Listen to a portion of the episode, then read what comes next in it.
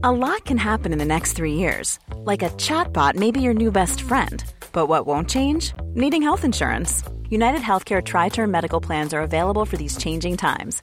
Underwritten by Golden Rule Insurance Company, they offer budget friendly, flexible coverage for people who are in between jobs or missed open enrollment. The plans last nearly three years in some states, with access to a nationwide network of doctors and hospitals. So, for whatever tomorrow brings, United Healthcare Tri Term Medical Plans may be for you. Learn more at uh1.com. Hey, it's Paige DeSorbo from Giggly Squad. High quality fashion without the price tag? Say hello to Quince.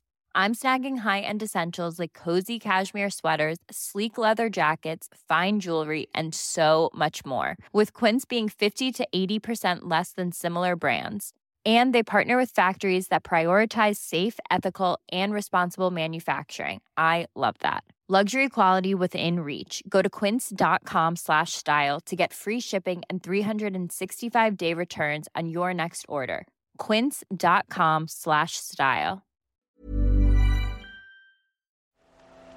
The Telegraph. The Telegraph. Podcasts. Some say the jewel in the crown of the British Empire can be attributed to one man. At the beginning of Robert Clive's life in the 18th century, India was ruled by the Mughal Empire, and several European companies were fighting over the vast wealth of the region of Bengal. By the time Clive died, the English East India Company was dominant and had turned from a private trading organisation into a colonial power. Robert Clive came from humble beginnings, but would eventually plant the seed of the British Raj to rule across the whole of India. To many, he is a military genius, a British hero who fought corruption and helped India prosper. To others, he is seen as a corrupt and violent bully who exploited millions. My name is Steven Edginton, and in this episode of History Defended, we will be exploring Clive of India. In recent years, calls to remove his statue in Whitehall have become louder and louder. He has been accused of being a racist, a looter, and an imperialist. However, one man who not only defends Clive against these accusations, but praises him as someone who we should all look up to, is Zareer Masani, an acclaimed author and historian of the period. I spoke with Zareer to find out about Clive's life and what defence can be offered against Clive's many detractors. I started by asking who Clive of India was and why he is important today.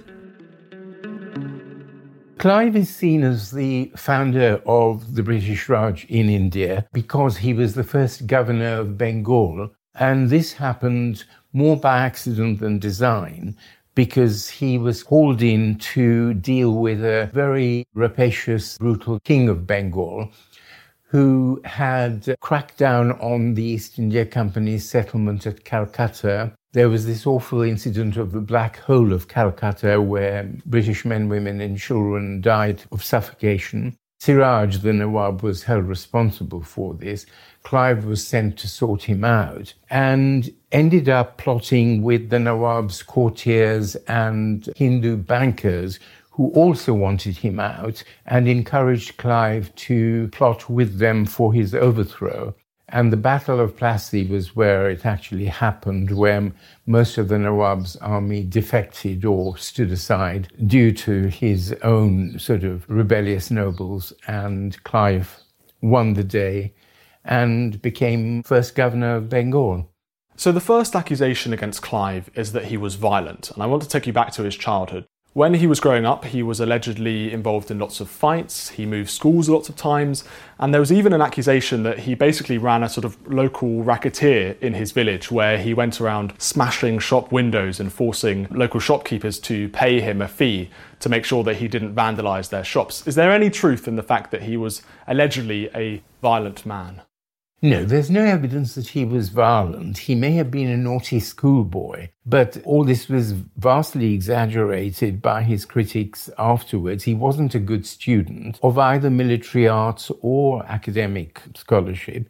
He probably dropped out of different schools because he really wasn't into his scholastic side. I think this idea that he blackmailed local shopkeepers, etc., is completely unsubstantiated. And he came from a very modest gentry family, brought up to a large extent by an aunt and uncle because his parents couldn't have him at the time, and uh, had a, quite a hard childhood and early apprenticeship with the East India Company, and went out as a clerk because they couldn't find any other employment for him.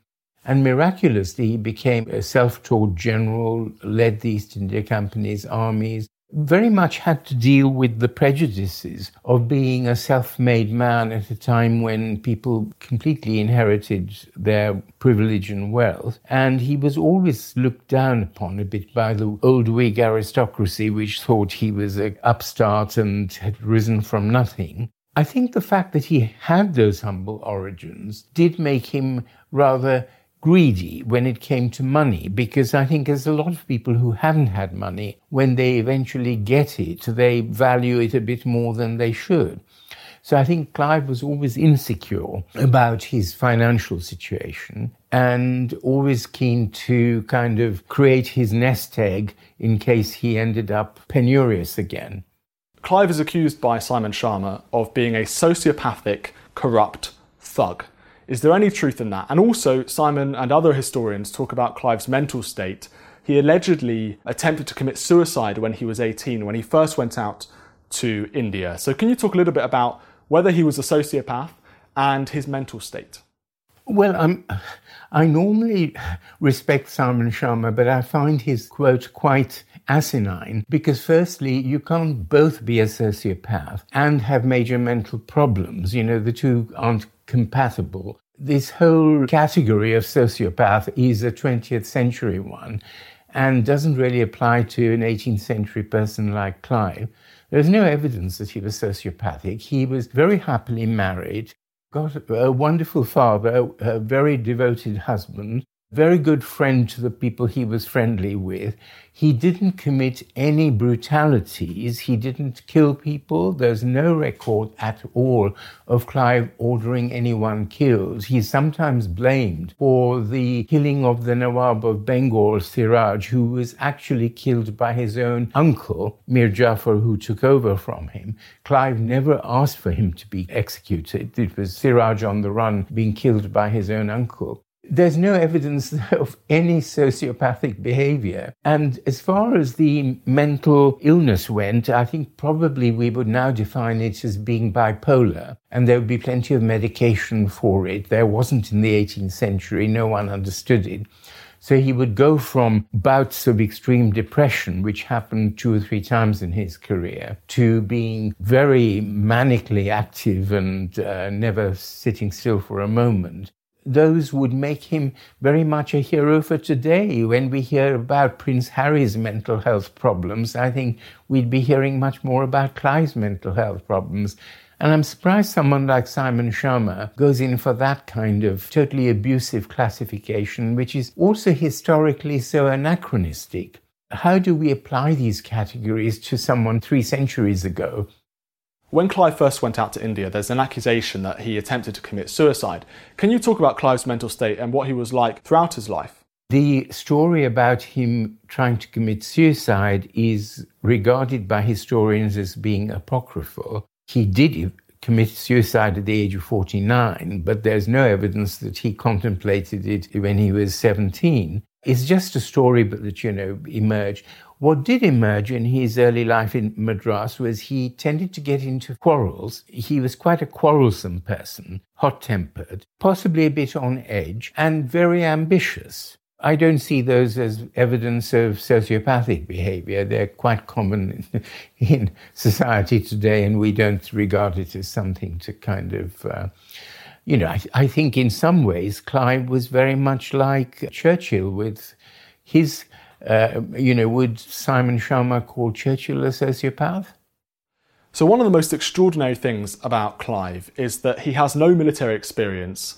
And he's, you know, as you say, he's a pretty useless accountant. He's not very good at his job. But he quickly runs up the ranks in the military in the East India Company. And he goes on to defeat the French in this siege. So he's accused by some historians of being violent and having, you know, this tendency towards the military. Can you talk about how he was involved in the military and whether this goes towards this accusation that Clive is a violent man.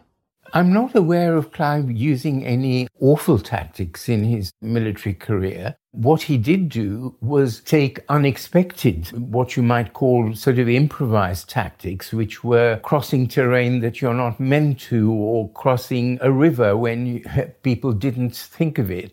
So I think in his battles with the French, there's no evidence of any war crimes, certainly not compared with anything the French were doing. He was clever, he also had the loyalty of his Indian sepoys, which was important because he shared their living conditions, their dangers, exposed himself to being um, wounded, etc., and was occasionally. And um, I think also he was very aware of the importance of having a well disciplined small force as opposed to the gigantic armies Indian rulers used to come with, which were highly inefficient, with elephants going the wrong way and trampling their own troops, etc. Clive's troops were always very compact, well disciplined, loyal to him, and that won the day in the end.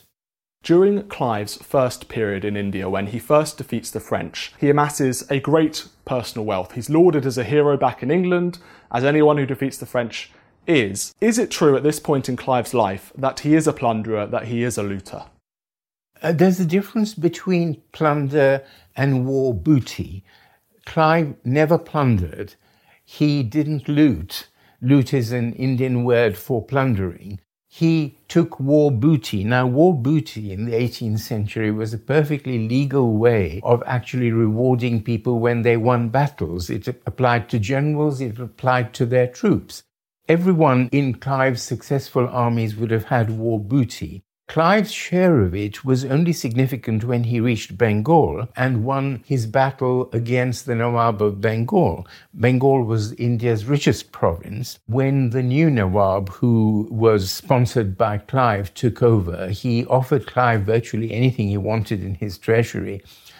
Clive took the equivalent of what today would be 24 million pounds, which is not a huge sum and certainly wasn't a huge sum by contemporary Indian standards. You know, he could have taken two or three times that amount. He also later in his career was offered gifts which he turned down. Uh, in his second governorship, when he cracked down on corruption, he took no gifts himself. He was left a legacy in the new Nawab of Bengal, Mir Jafar, his, when he died, he left Clive a legacy in his will of something like 2.5 million pounds. Clive donated it to the East India Company for the welfare of indigent retired soldiers. So he also gave quite a lot of his money to charity. And the other point about his financial so called avarice is that in the 18th century you needed wealth to have a political career from his military ambitions, he graduated to political ambitions. You couldn't be a political factor in England at the time unless you were pretty wealthy because you had to buy several pocket boroughs to have enough people in Parliament. And Clive did bankroll a group of about seven to ten MPs whom he had to uh, support virtually. So he needed his Indian income to do that in Britain.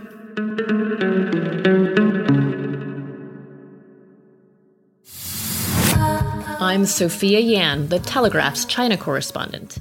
And in our latest documentary podcast, I take you inside a story of uprising, of dark twists and turns, and of a people's fight for freedom. I forewarn those radicals not to attempt to violate this law because the consequences are very serious. You never know who will report you, who will denounce you.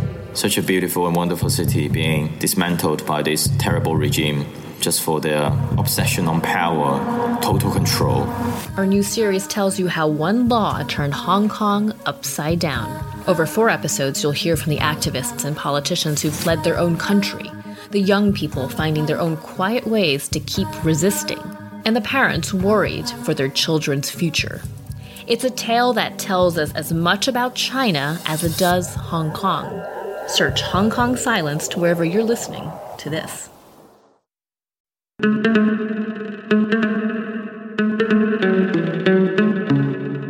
When Clive returns to India for the second time, he eventually becomes the governor of Bengal. And the accusation against him at this point is that he allows corruption to flourish. He allows his friends in the East India Company to take presents from local warlords and local people and to um, privately trade. And the other accusation is that he allows the Bengal economy to be extremely damaged by the actions of his friends in the East India Company. Is any of this true?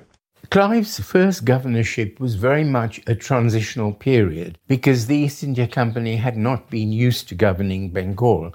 So it was a major step, a major leap in the dark. It's true that Clive did not initially introduce a very stable administration that was dealing with corruption and bribery, etc. Clive did accept presents, and no doubt about that. But the first governorship only lasted two years there's no evidence that it did any harm to the economy of Bengal, which depended much more on the East India Company's trade, which, if anything, thrived because the way it worked was the East India Company bought Indian manufacturers locally, which kept the local economy going and exported them to Britain. So it was a thriving industry for Bengal to be supplying the East India Company with all these goods that were enriching Bengal as well as British markets. So uh, there's no evidence the economy suffered.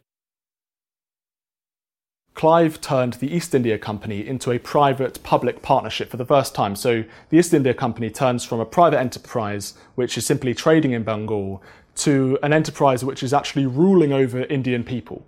So the accusation against Clive is that he is exploiting Indian people. What do you say to this accusation that Clive enabled British imperialism and therefore to exploit the people of Bengal?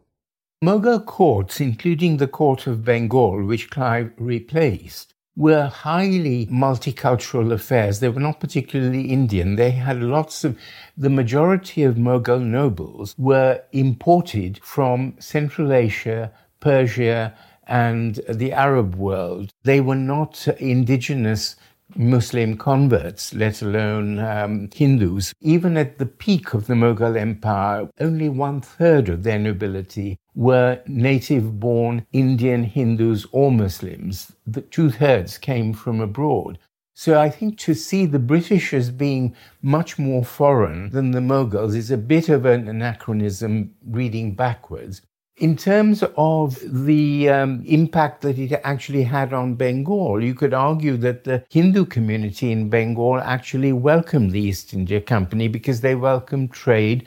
They were not keen to be um, oppressed by a Mughal nobility. Clive was very respectful of the Mughal Empire. He never saw the East India Company as replacing the Mughal Empire he saw himself as being a kind of deputy of the Mughal emperor and formally acknowledging his sovereignty. So, right till 1857, in some ways, the East India Company continued acknowledging nominal sovereignty by the Mughals. So, I don't think Clive ever intended to overthrow the Mughal Empire.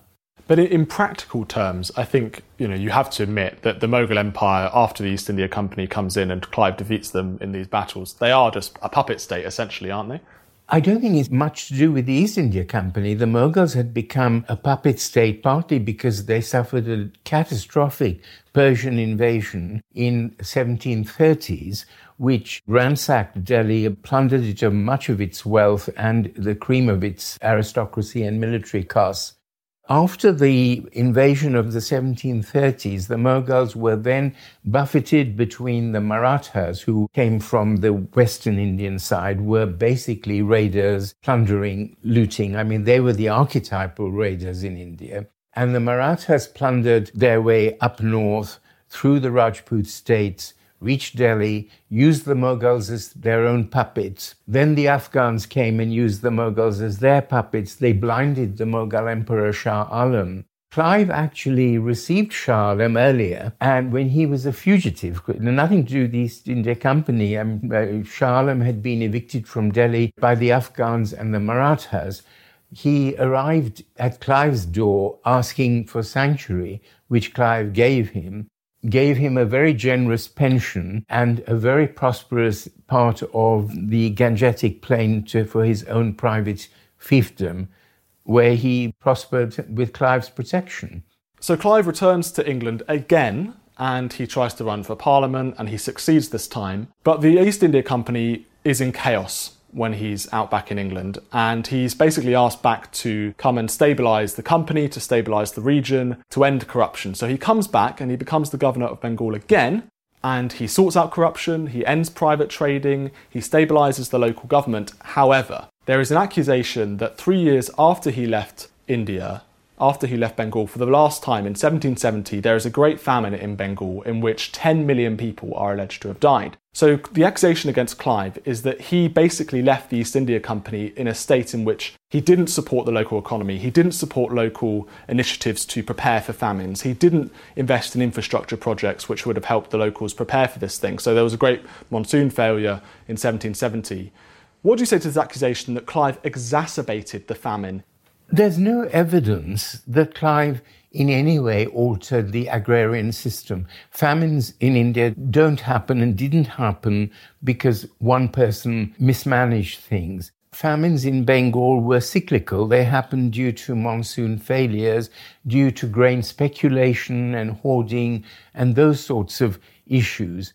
There's no evidence that the Nawab's government, which Clive replaced, had any better famine provision than the ones that Clive left behind. I have no doubt that Clive didn't prepare for the famine, which happened three years after he'd left. I mean, the monsoon failure that caused it would have been after Clive's departure. So it's true he was busy with other things. I don't think he altered the agrarian system for the worse in any way. So the most one can say is that the famine would have happened under the previous Nawab, would have been no better dealt with, would have been as catastrophic to human life as it was. But there's no evidence that Clive made it any worse. But there is an accusation, isn't there, that Clive did support and enable speculation and hoarding within Bengal at the time, so that may have exacerbated the famine. It's probably true that the private trade which company officials had carried on in Clive's first term as governor would not have been good for the local economy. There's no evidence that in his second term, where he cracked down on private trade, he banned it, he confined it to the salt monopoly, which siphoned off company officials so they could make some money. Their salaries were quite modest at the time or quite meager. So he found ways of actually diverting them, both banning the private trade and giving them other sources of income. So when Clive returns to England for the final time, Parliament has lots of questions for him about alleged corruption and other activities. Historians use this today as an accusation against Clive that he was personally corrupt and that he was supporting indecent and improper practices in India. Again, what do you say to that accusation? I think there's several issues there. British politics was corrupt at the time, so corruption was no one's monopoly as such. Clive was part of that political culture. I'm sure he cut corners. I'm sure he was corrupt. But the idea that it was on any significant scale which affected the company's rule in India, I think is completely misplaced. So when Parliament did look into Clive's conduct, it was a select committee on the East India Company which did this. Clive had to deal with several months of cross examination of his terms as governor, and he came through it and was exonerated by Parliament and played a major part in the drafting of the Regulating Act, which was set up to create a public private partnership with the British government overseeing the East India Company. He gives this great quote to Parliament where he says, I'm astonished by my own moderation. What do you think of that? I think it's very accurate. Um, you know, Clive could have probably taken several times the amount of war booty that he did. The whole of Bengal, which was India's richest province, was pretty much at his mercy. During his second term, after the Mughal emperor had ceded the revenue administration of Bengal to him, he could have done pretty much what he liked. But he did make uh, that very much an anti corruption period. What is the defence of Clive of India? Why should we allow his statue to remain? I think Clive, in some ways, is very much a man for our time. He's flawed, as Churchill was flawed, as no doubt Boris Johnson is flawed. But I think Clive had some very outstanding qualities. He was completely self made. He didn't owe his success to anyone other than himself and his hard work and his brilliance at certain things. And he did suffer from a debilitating kind of mental bipolarity, which, if anything, should make us much more sympathetic to him today because we understand mental health issues. So he battled them pretty much till the end of his life. You could say that in some ways he was driven to his suicide by the kind of prejudice that he faced, the fact that the Whig aristocracy refused him an English peerage, which would have given him a seat in the House of Lords. He was given an Irish peerage. He did not succeed in British politics to the extent that he felt he should. And it was his extreme depression that led him to cut his own throat with a penknife. So uh, it was a pretty desperate act of someone who deserves our sympathy rather than our condemnation.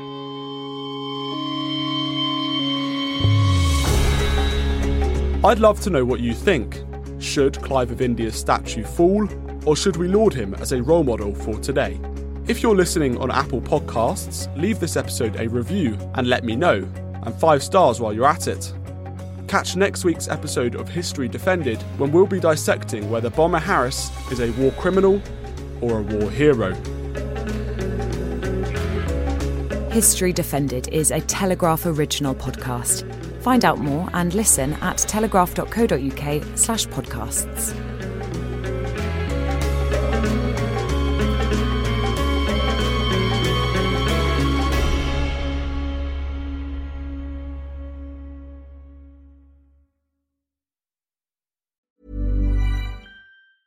Hey, it's Paige DeSorbo from Giggly Squad. High quality fashion without the price tag. Say hello to Quince.